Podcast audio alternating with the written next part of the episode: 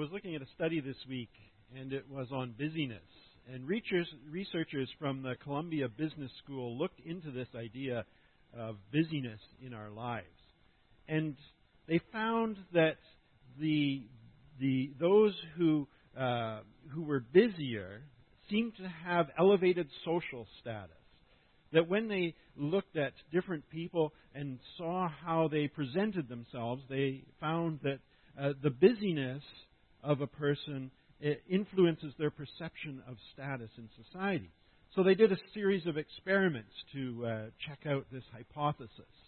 And uh, they varied in, in, in, a written description of someone, uh, they varied what they were doing.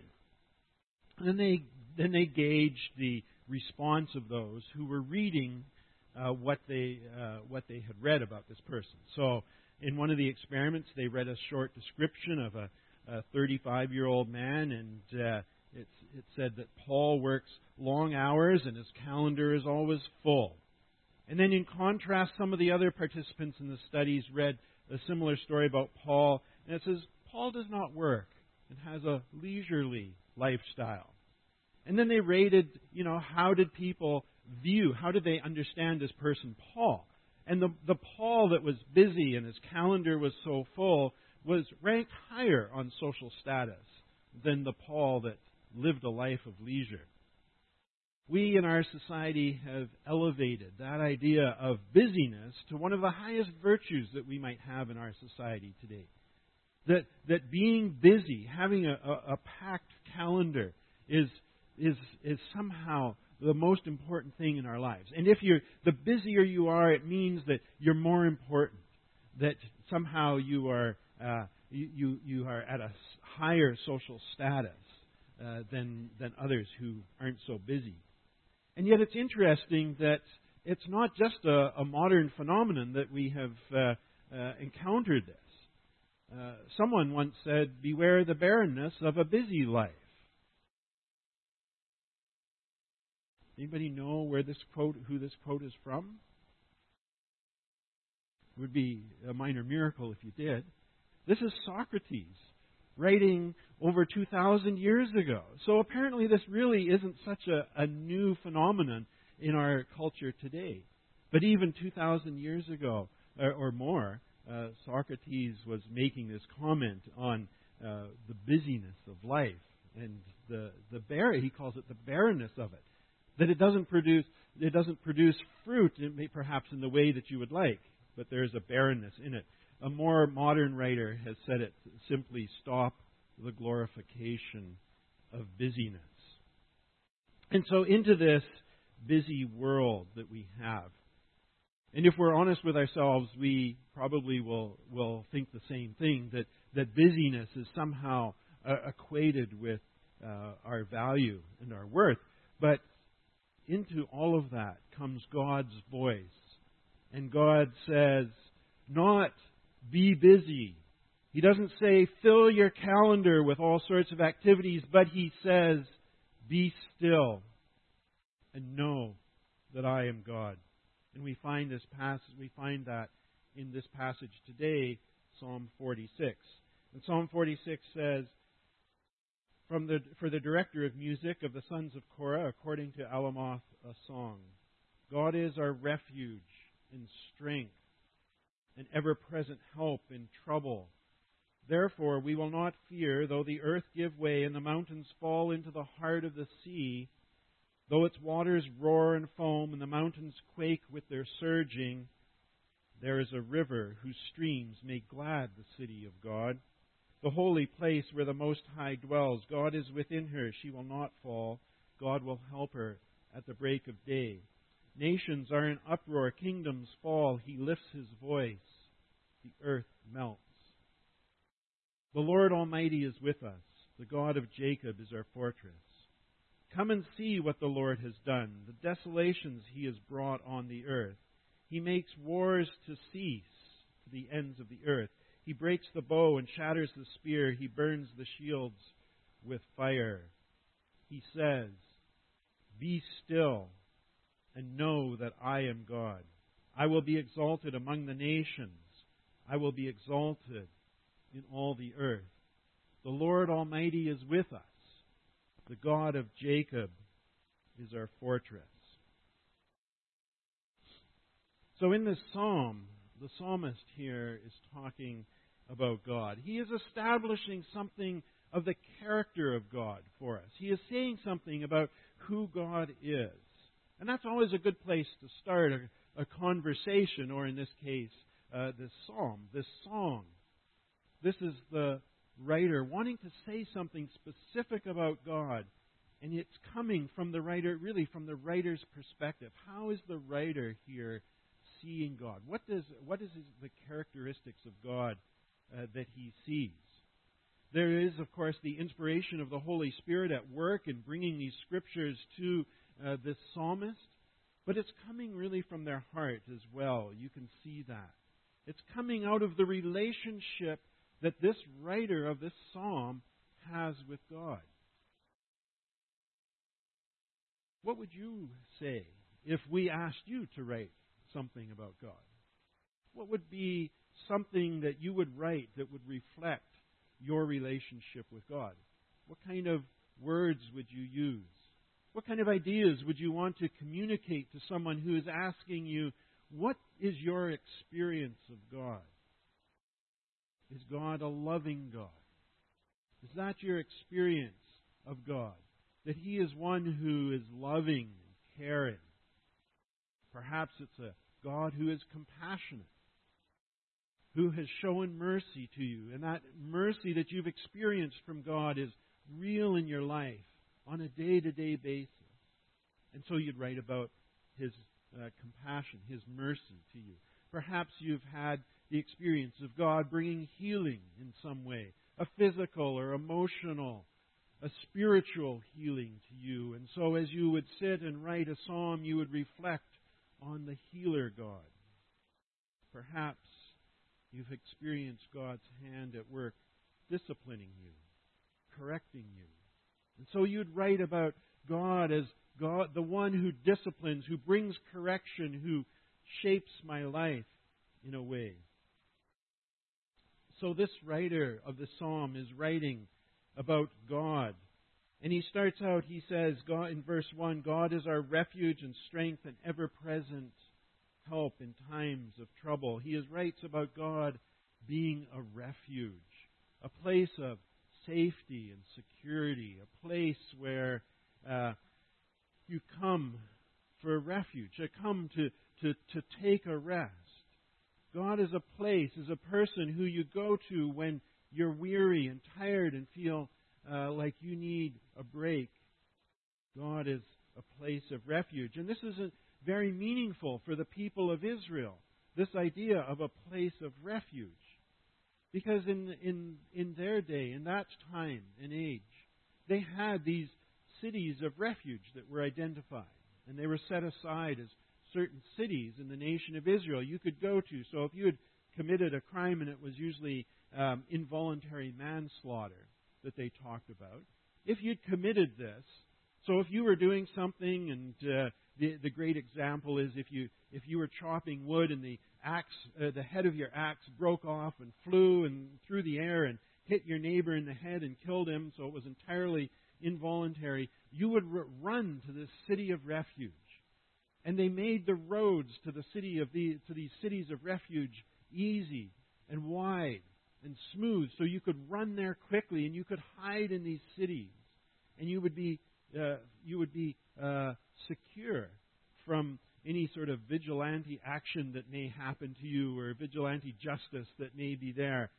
You would be safe there. You would be taking refuge in those cities. You would stay there until a trial came along and uh, and and it all worked out uh, in the end. You could stay there without fear of punishment until you were had a proper trial. Now it's unclear to us today exactly how that worked and exactly uh, if that really worked that way in practice. Uh, but the idea was well known. And so when he says, when he starts off and says, God is our refuge, immediately the Israelites would be thinking of these cities of refuge, a place of safety. And you know, even today in our church today, we are sometimes seen as a place of refuge. We should be seen as a place of refuge, a place where people can come and be safe. And although, as I understand it, and, and uh, maybe our legal people can correct me on this, I don't believe that the churches are actually legally places of refuge. But you often hear about people coming into a church and they live in the church for years because the legal authorities uh, do not really want to come in and forcibly remove someone from a church. And so you read about people, and it often seems to be someone who, who is sort of in a refugee kind of status. They come and they take refuge in a church. And I've heard of some churches where they've lived for two, three years in the church, never leaving the church building, and the church people come alongside and make sure that they are looked after, that they've got food to eat and a place to stay, and they live in the church as a place of refuge, a physical place of refuge. And so we even carry that idea a little bit in some uh, churches into our lives today. But when we think of refuge, perhaps we don't think of that sort of refuge where it is a physical place fleeing some sort of legal action that's coming against you. But we think of it as a refuge for our soul, a place where we can go and take rest, a place where we can go and, and be refreshed. And in a sense, God, as our refuge, it's not that it's the absence of trouble, but it's recognizing God as our refuge as He has authority over our troubles. So we flee to God and we know that He is one who has authority over our troubles. He says also that God is our strength, our strength to face the troubles that life brings to us. Sometimes we don't feel like we even have the strength to get out of bed in the morning, let alone face the troubles of each day. And yet God is there to give us that strength. We try and we don't try and deal with them on our own, but we come and we look to God to give us strength in those times of trouble to see us through. He says God is our ever present help in times of trouble. He is God is there again to help us. Somehow God comes alongside. He is ever present. He is always with us. So no matter where we are, no matter what kind of trouble we get in, God is there uh, to help us. God comes alongside and is there to give us that assistance we need in that time of trouble, just to help us to overcome, to face the trouble that we have, knowing that God is in charge of it. We not, might not understand all the whys of why what we're going through is happening, but God will help us in His way. And the the writer of this psalm is sharing that experience that God is that help in times of trouble. That's the hard part, I think. Is is relying on God, is looking for the power of God for that help in those times of trouble. And but we tend to want to look after it ourselves, to deal with our, the troubles that we have, deal with them ourselves, not go to God, but uh, the writer here is saying God is there. God is there to help us. He is always there with us. And then he goes on and uh, he says in verse 2 and 3 that we will have no fear. He says, Therefore we will not fear, because we know God is those things in verse 1, that He is our refuge, our strength, our help. We won't fear. It says, the beginning of verse 2, therefore. The reason that we will not fear is because God is our help, our refuge, and our strength. And so we don't need to fear. When God, when troubles comes along, we will not fear. And the writer says, uses that word carefully. Therefore, as a result of, of knowing who God is, of knowing His presence in our lives, when troubles come, we don't fear them. This flows, this, this lack of fear flows from our understanding of God. It's a personal response to the problems that come our way, the storms and the earthquakes that he describes in verse 2 and 3. So, does our view of God shape our response to these times of trouble? Do we, do we face these times of trouble and we go looking and saying, God, where are you in this? How are you helping? How can you be my refuge and strength? Or is it the other way around, perhaps, sometimes? Is our view of God rolling out of the way we handle difficulties? We see how we handle difficulties, and we see does God come into those times? Do we even look to God in our time, in those times? And so maybe we see that even in the small things in life, we have that same kind of attitude towards God. When we need help, do we go to God? We don't like to often. We're very independent minded people. We're very, uh, we want to rely on our own resources. We don't want to be indebted to someone else for lending us a hand. We don't want to go to God and say, I need you, God. Just think about when you go to Home Depot and you're in this massive store and you're looking for a couple of little wall anchors. And you're wandering through this store and you don't even have an idea where to begin looking for these things. And an associate comes up and says, Can I help you? You go, No, no, I'm all good. And you're looking around thinking, I'm going to wander up and down through aisle 72 until I find this little thing. I'm not going to ask for help. Why?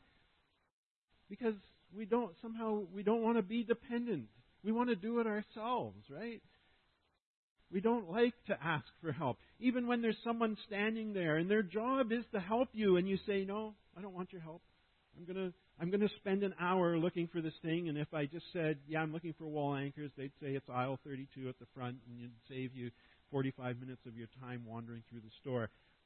But we don't want to do that. And I think it's like that with our relationship with God, too. We don't want to bother Him. Maybe we think He's too busy, or our problems are too small and we're too unimportant for God to, to really think about.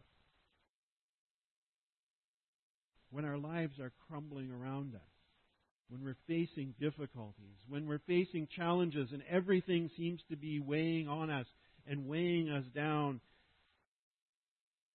we sometimes still don't want to go to God and ask when we really do need that help. But we should. We should not fear those difficulties that might come up. But instead, we will not fear. We will trust in God. And the true, the, the, the really interesting thing about this is that God does not promise a trouble-free life. He does not say uh, in verse 2 that these things won't happen. The earth will not give way or the, the waters will not roar and foam. They will. They do anyway. But God is there with us. The prophet Isaiah in uh, he is in talking about this. Are we working here? Prophet Isaiah in Isaiah 43 verse 2. Now I got it. Now I need to look it up. There we go. Okay, Isaiah 43, verse 2 When you pass through the waters, I will be with you. And when you pass through the rivers, they will not sweep over you. When you walk through the fire, you will not be burned. The flames will not set you ablaze. Think about what the prophet's saying here. Is he saying you won't pass through any waters? Is he saying when the, the rivers are sweeping around you, uh, when he's saying you won't walk through any fires? No. This is God speaking through the prophet, and he's saying, when you're walking through these rivers, when they're raging around you, when you are walking through the fire, God will be with you. God will be helping you. God will sustain you through those things. But it doesn't mean you won't be going through them. And so, in Psalm 46 when he says, The mountains are falling into the hearts of the sea, the waters are roaring and foaming, the mountains are quaking. We will not fear because we know that God is with us. Not that we will uh, not go through those things, but we will. So we don't fear. And then he moves on and in verse uh, uh, verse four and five, and he talks about a city of hope, a place where God dwells, a place where the city will endure and God will help. And this image, these imageries that he's speaking here bring to mind the book of Revelation. At the very end of the story that God has, has given to us, we come to Revelation 22, verses 1 to 5. And the Bible says, Then the angel showed me the river of the water of life, as clear as crystal, flowing from the throne of God and the Lamb, down the middle of the great street of the city. On each side of the river stood the tree of life, bearing twelve crops of fruit, yielding its fruit every month. And the leaves of the tree are for the healing of the nations. No longer will there be any curse. The throne of God and of the Lamb will be in the city, and his servants will serve him. They will see his face, and his names will be on their forehead. There will be no more night. They will not need the light of a lamp or the light of the sun, for the Lord God will give them light, and they will reign forever and ever.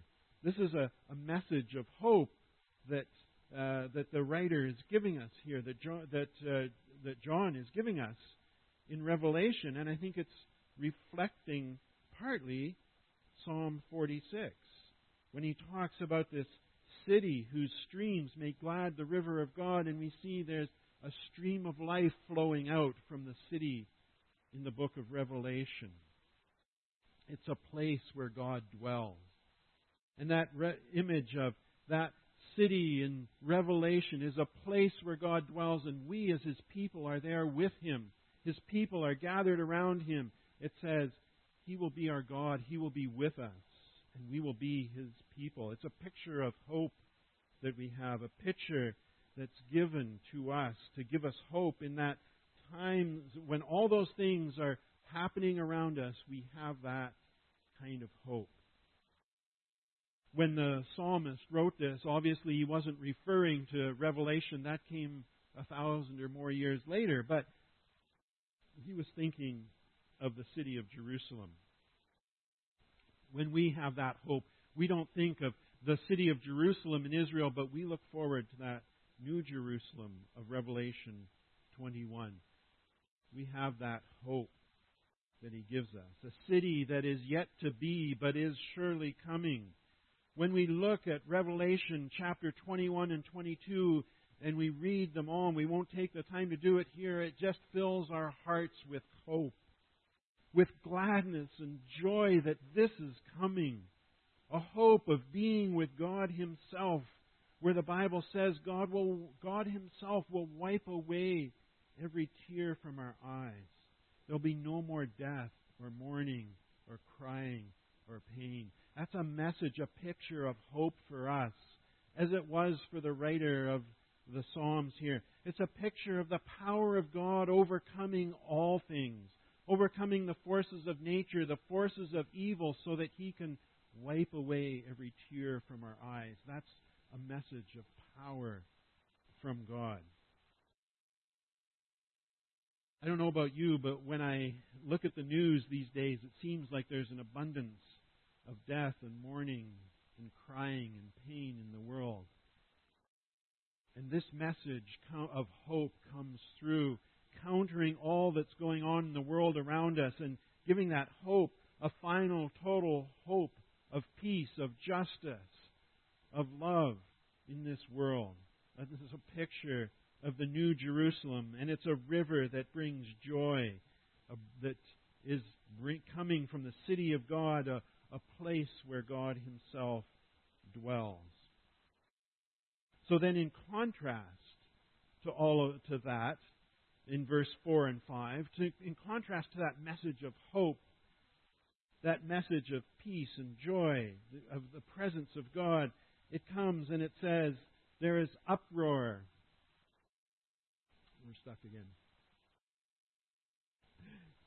A message of uproar, of distress, of confusion in verse 6. Nations are in uproar, kingdoms fall, he lifts his voice.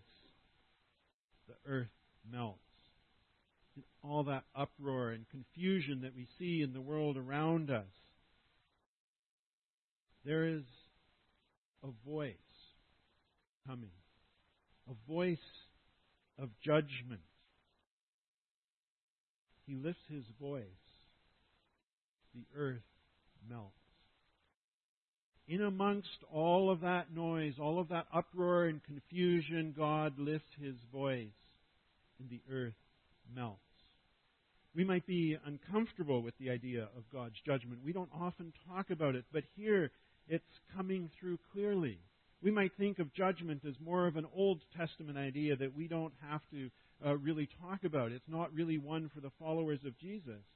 And yet, when we look at the book of Revelation, again, we see words of judgment as much as words of hope. And here in Revelation chapter 19, just before, remember, just before we get to the end of the book of Revelation, where we have those beautiful pictures of hope and restoration, we have a picture of judgment. In Revelation 19:11, the Bible says, "I saw heaven standing open, and there before me was a white horse, whose rider, rider is called Faithful and True. With justice he judges and wages war. His eyes are like blazing fire, and on his head are many crowns. He has a name written on him that no one knows but he himself. He is dressed in a robe dipped in blood, and his name is the Word of God." The armies of heaven were following him, riding white on white horses and dressed in fine linen, white and clean. Coming out of his mouth is a sharp sword with which to strike down the nations. He will rule them with an iron scepter. He treads the winepress of the fury of the wrath of God Almighty.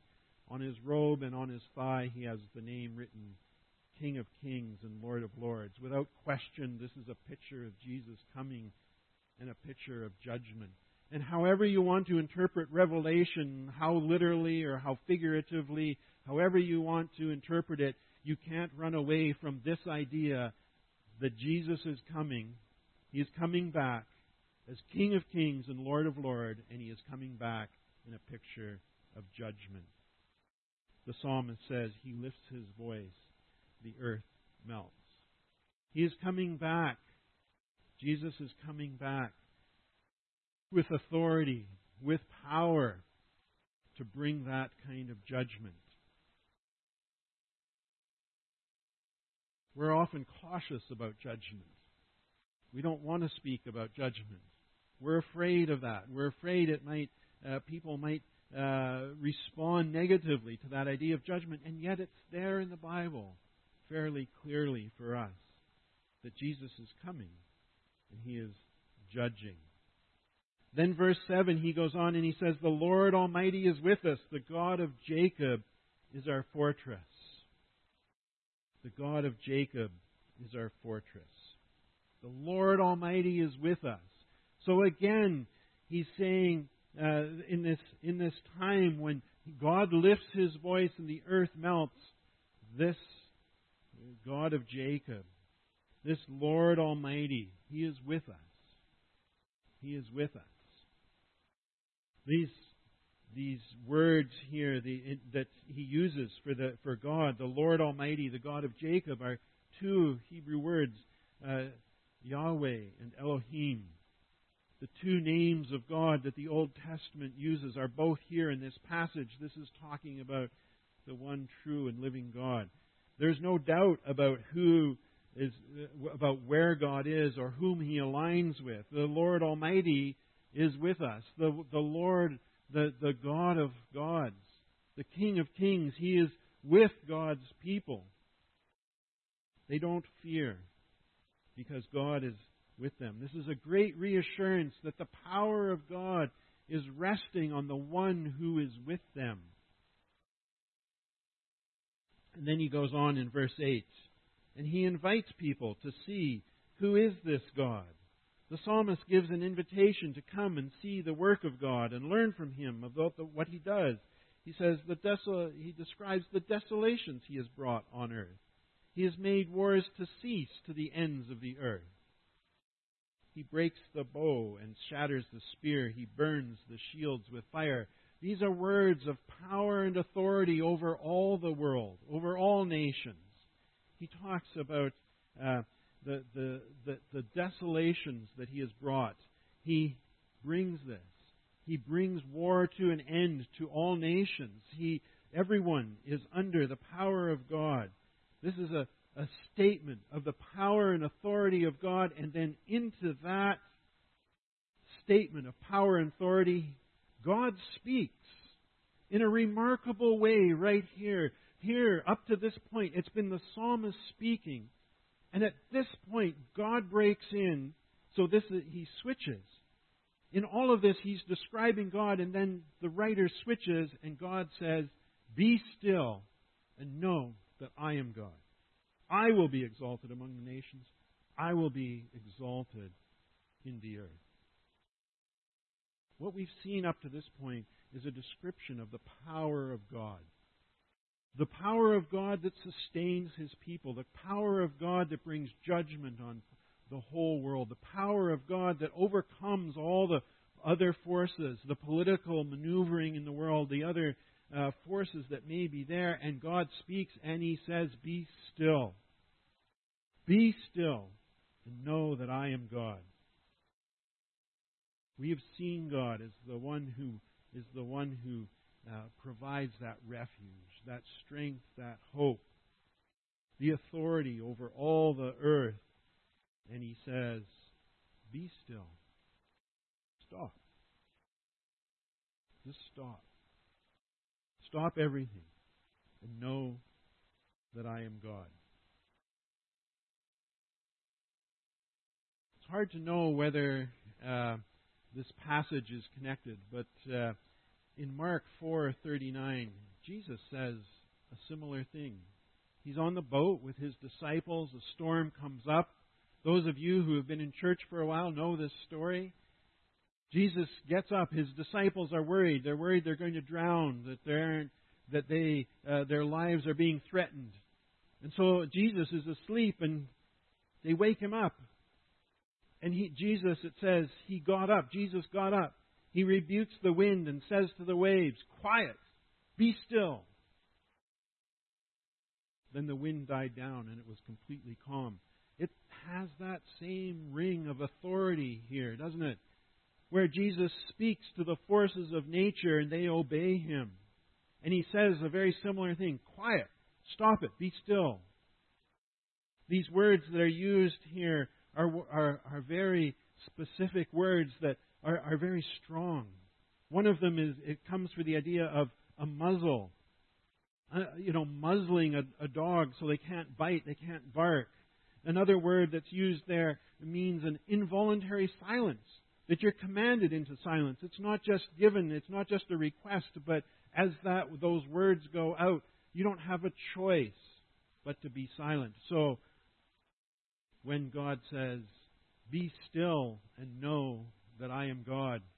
It's coming almost as a as a, a command that you must obey because it's coming with the power of God.